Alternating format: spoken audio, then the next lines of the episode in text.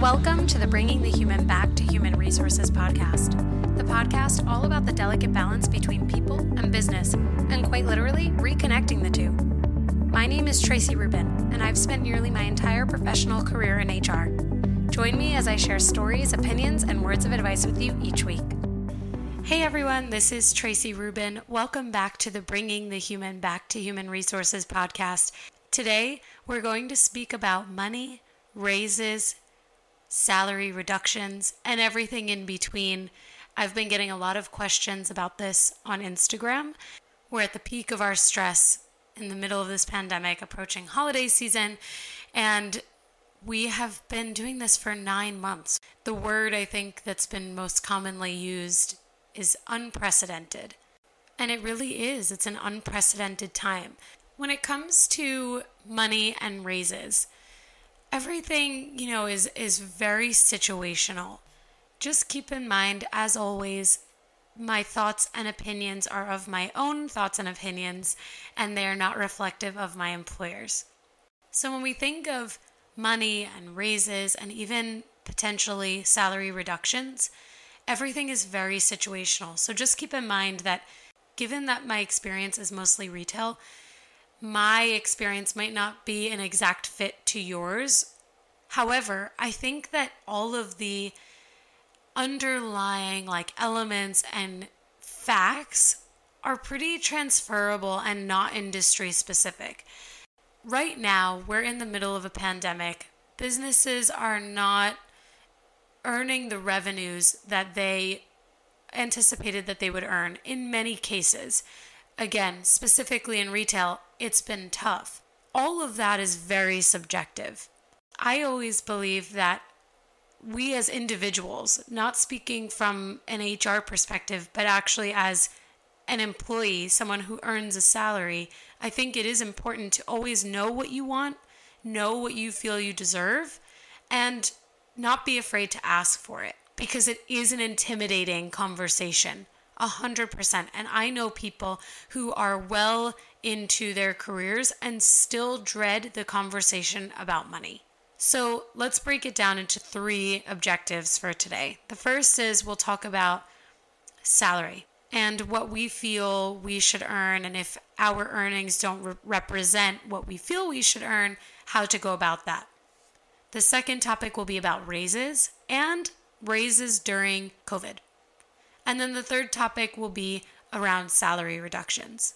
According to a study that Indeed did back in 2018, only 19% of employees are comfortable with their rate of pay. When asked to put a number on how much more they would need to feel comfortable, 60% of Americans said that they would need to earn at least $6,000 more per year. There was also a gender gap. 21% of men and 16% of women felt comfortable with their current salaries. PayScale did a study in 2020 with an uncontrolled group and a controlled group. The uncontrolled group took the ratio of the median earnings of women to men without controlling compensable factors like bonus and commission and things like that. And it showed that in 2020, women are making only 81 cents to every dollar that a man makes in the controlled group study that they did, which controls job title, years of experience, industry, location, and other compensable factors, there still was a gap. Women in the controlled group made 98 cents for every dollar that a man made. So, looking at those statistics, they calculated presumptive raises given over a 40 year career. And they found, again, this is from payscale.com, you can look it up, they found that women in the uncontrolled group stood to lose $900,000 on average over their lifetime. Lost earnings in the controlled group were narrowed to $80,000, but still, it's significant, especially if you consider compounding interest invested over the 40 years. So if that 80,000 could have been invested over the span of 40 years, there is still a significant loss. I think this is really an important set of statistics to consider because it's not to say that that women are automatically more disadvantaged than men.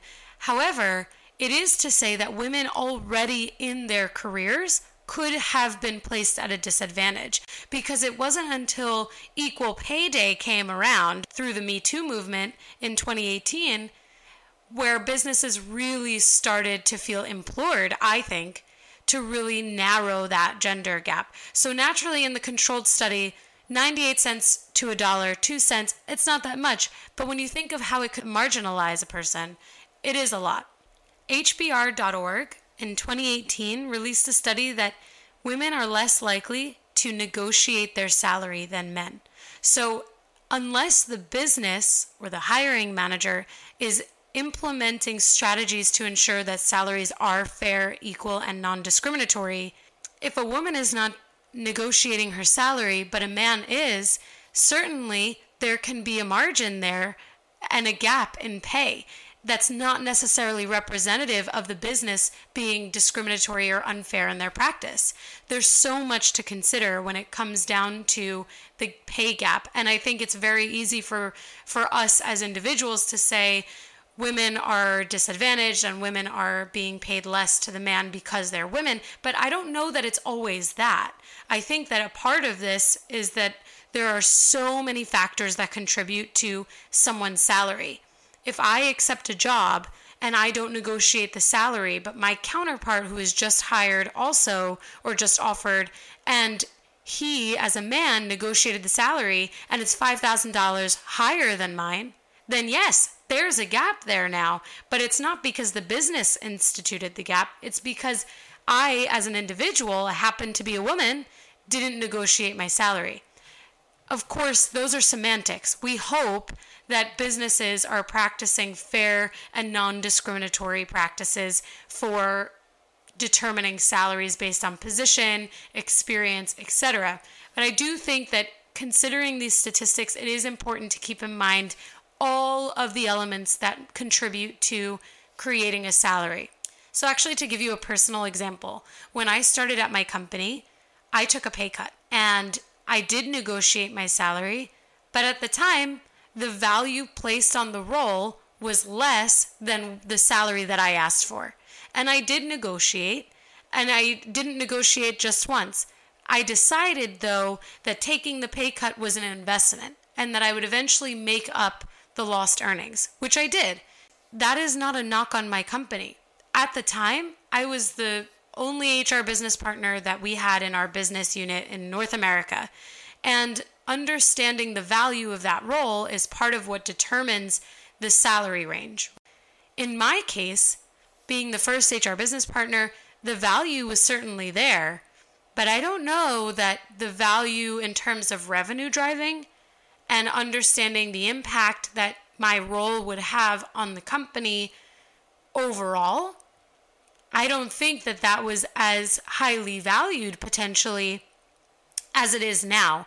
And so over over the course of my first few months and and really the first year of being with my current company, I think that I did luckily demonstrate the value in having someone who is a direct connection to the field team, to our retailers, and how that ultimately I believe, drives profits and revenues. When you look at this from an employer perspective, most employers have salary grids. They're grids that basically say, this is the person's experience, this is the job title, and this is the range in which we're willing to pay based on experience levels. Every company does it differently. In Target, they actually added um, a certain amount of money if you had an advanced degree. All of this is to say that in most cases, companies are very regimented about their salaries, it's actually really hard to negotiate any type of increase unless you have proven skill sets that elevate your level of expertise. So, similarly, in my company, we have salary grids and we have external candidates and internal candidates who negotiate their salary. And that's why we have a range. And most companies do have a range to allow for salary negotiations. So as an employee, I would encourage you to keep in mind that some if a business is telling you we can't go up from here and you've already negotiated, that is probably the truth. However, always negotiate. And in most cases, in my experience, the business is going to match you or at least come close. It's a total loss if you don't negotiate and you just accept an offer and you don't even try to get more. I've even seen, and I've actually done this too, attempting to negotiate vacation time or bonus amounts or in some industries, equity. I've done this before. And in some cases, it works well. Not in every case, because again, sometimes there are structures that are placed around benefits. And I can tell you, those structures are there to protect employees just as much as they're there to protect employers because once you get into this realm of exception outside of salary in the benefits field, it can be extremely hard to manage. It's very manual and it creates a lack of consistency and what could be seen as the business being unfair. I want to jump into the second objective of today, which is asking for a raise, especially during this time. Asking for a raise is never too easy because it is or can be an uncomfortable conversation. I always think people should ask for raises. I don't ever assume that my employer is going to give me a raise because they feel I deserve one, unless they actually do that before I can get to them. So, when it's time for a raise, usually it happens at the end of an annual review period, the start of a year, and we're approaching that start of the year. Hopefully, 2021 proves to be everything we want it to be. But you, as an employee, are feeling as though you have earned a raise. My first suggestion to you, as now your HR partner, I'm speaking to you as your HR partner, is to consider what you have done that has earned you a raise. Are there qualitative and quantitative measures that you can list out that say to your employer, I have earned this. We are all working two to four jobs these days. At least I am in HR for sure working three jobs, and that's okay because we are all doing it and we are all just kind of like in it together to make it work, right? But maybe that's one thing. You're doing multiple jobs outside of the scope of your job because of the need to get through this time on top together. When it comes to asking for a raise, it's critical that you approach this in a strategic, professional, humble way because everything about this conversation is approach. If you have a recurring meeting with your manager they should know all of the things that you're doing and they probably are also giving you feedback. So there are certain things maybe that they're telling you they need you to do differently that you can then action on and show that you're doing differently. If you want to get what you want you have to think of and plan out your approach. So all of this is to say that you should ask for a raise but it should be planned it should be strategized and it should come from a place of honesty, but also respect. I've seen both sides of the coin. I've seen people ask in a way that's very humble and is very planned out, and they have all of their points, and their manager is like, you know what? You're right. We do need to look at your pay. Or even in that case of the employee approaching it from the right perspective, the manager might say, listen, I want to do this for you. I want to give you a raise. Right now, we're not in that place to be able to do that because financially X, Y, and Z. But this is something that I'm going to keep in mind the moment that we can implement an increase to your salary into our budget. I want to do that for you. And if you have that established trust and relationship with your manager, I would imagine that you would believe them. And and I think that if a manager says that, I actually would believe them too. And I think, again, this is applicable to every industry.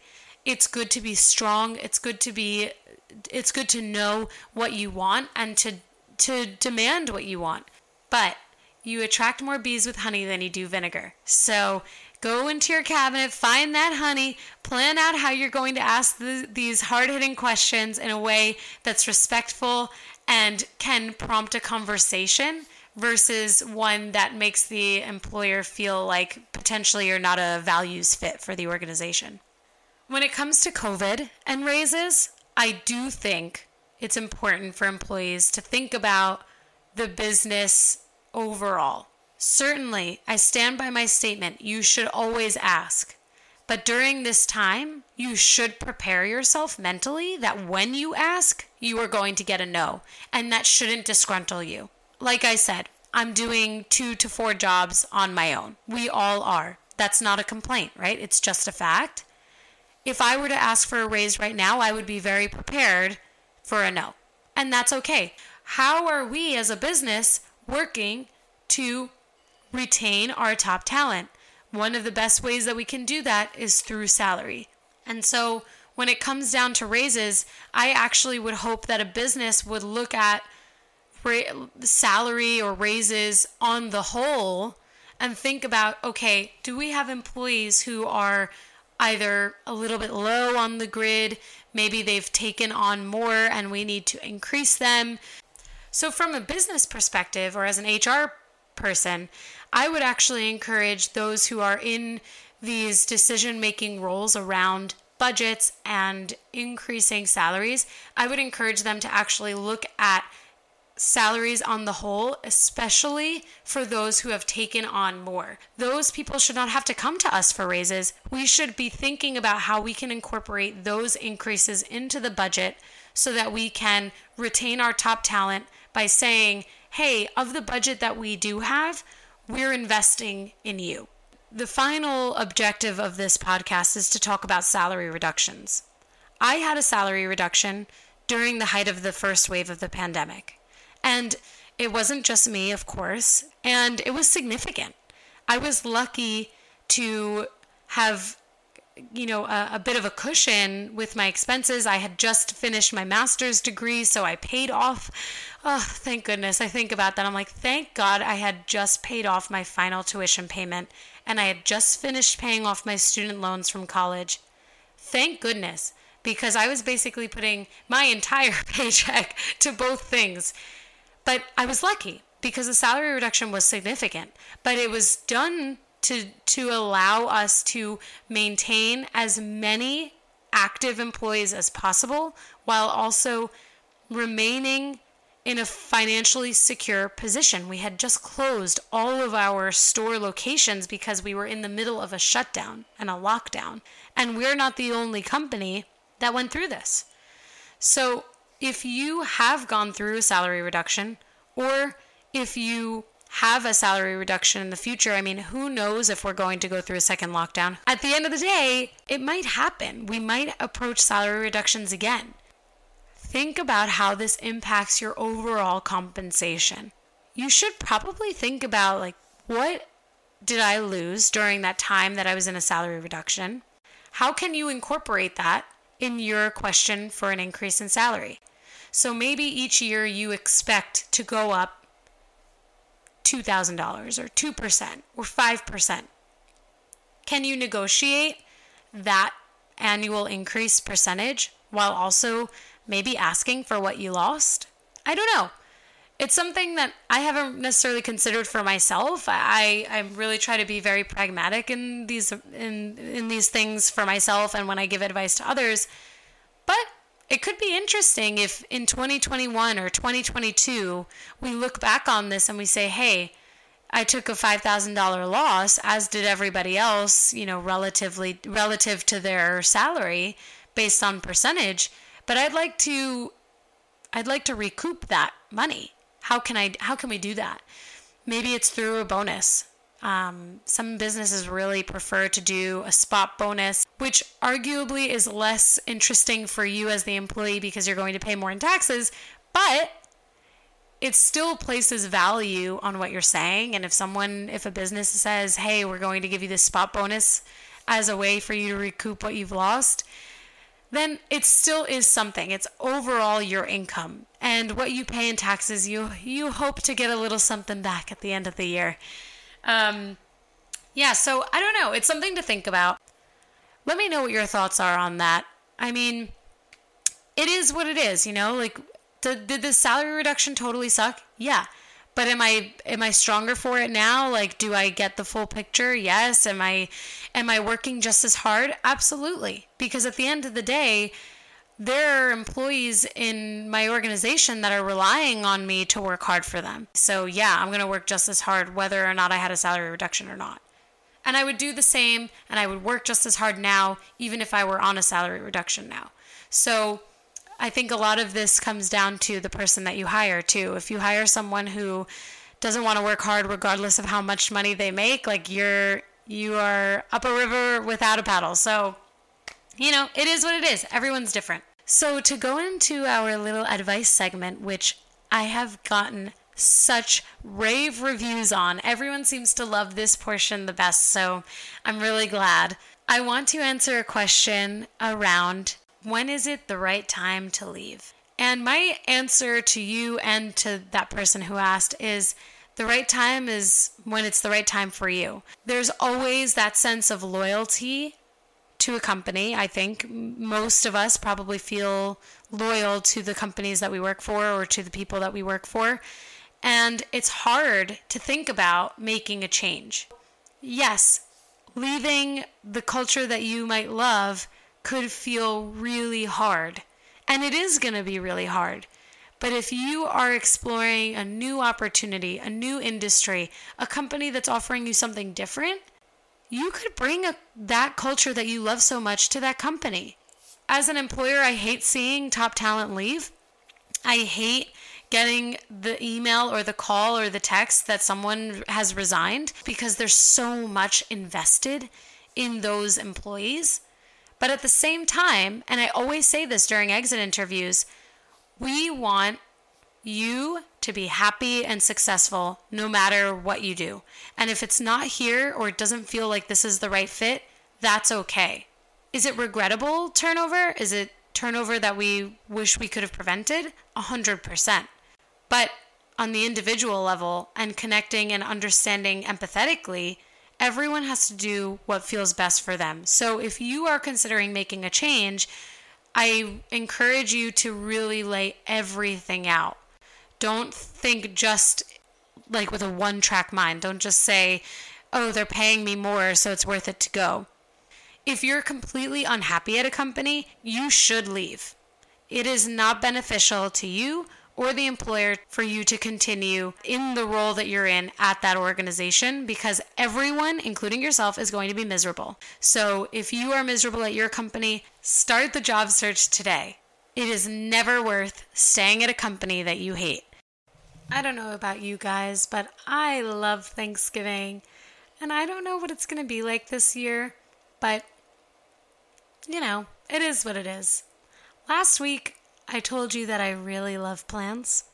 I also really love Beyonce. I just love her so much. So if you know Beyonce, if you're listening and you know Beyonce, please do something for me. Throw me a bone. I literally go through life thinking about if I were to meet Beyonce, what would I do? And every scenario results in me passing out. And I don't know. I really hope that I'm more poised than that. But, you know, like, what do you do when you meet royalty? Yeah, so if you if you know Beyonce, just let her know I exist. Just tell her about me. That's all. If we can't meet, I get it. But just let her know I'm here. Thank you so much for tuning in today. I hope you all have a wonderful week. We are approaching Thanksgiving, and I am going to have a Thanksgiving like week episode, so there will be an episode on the 24th.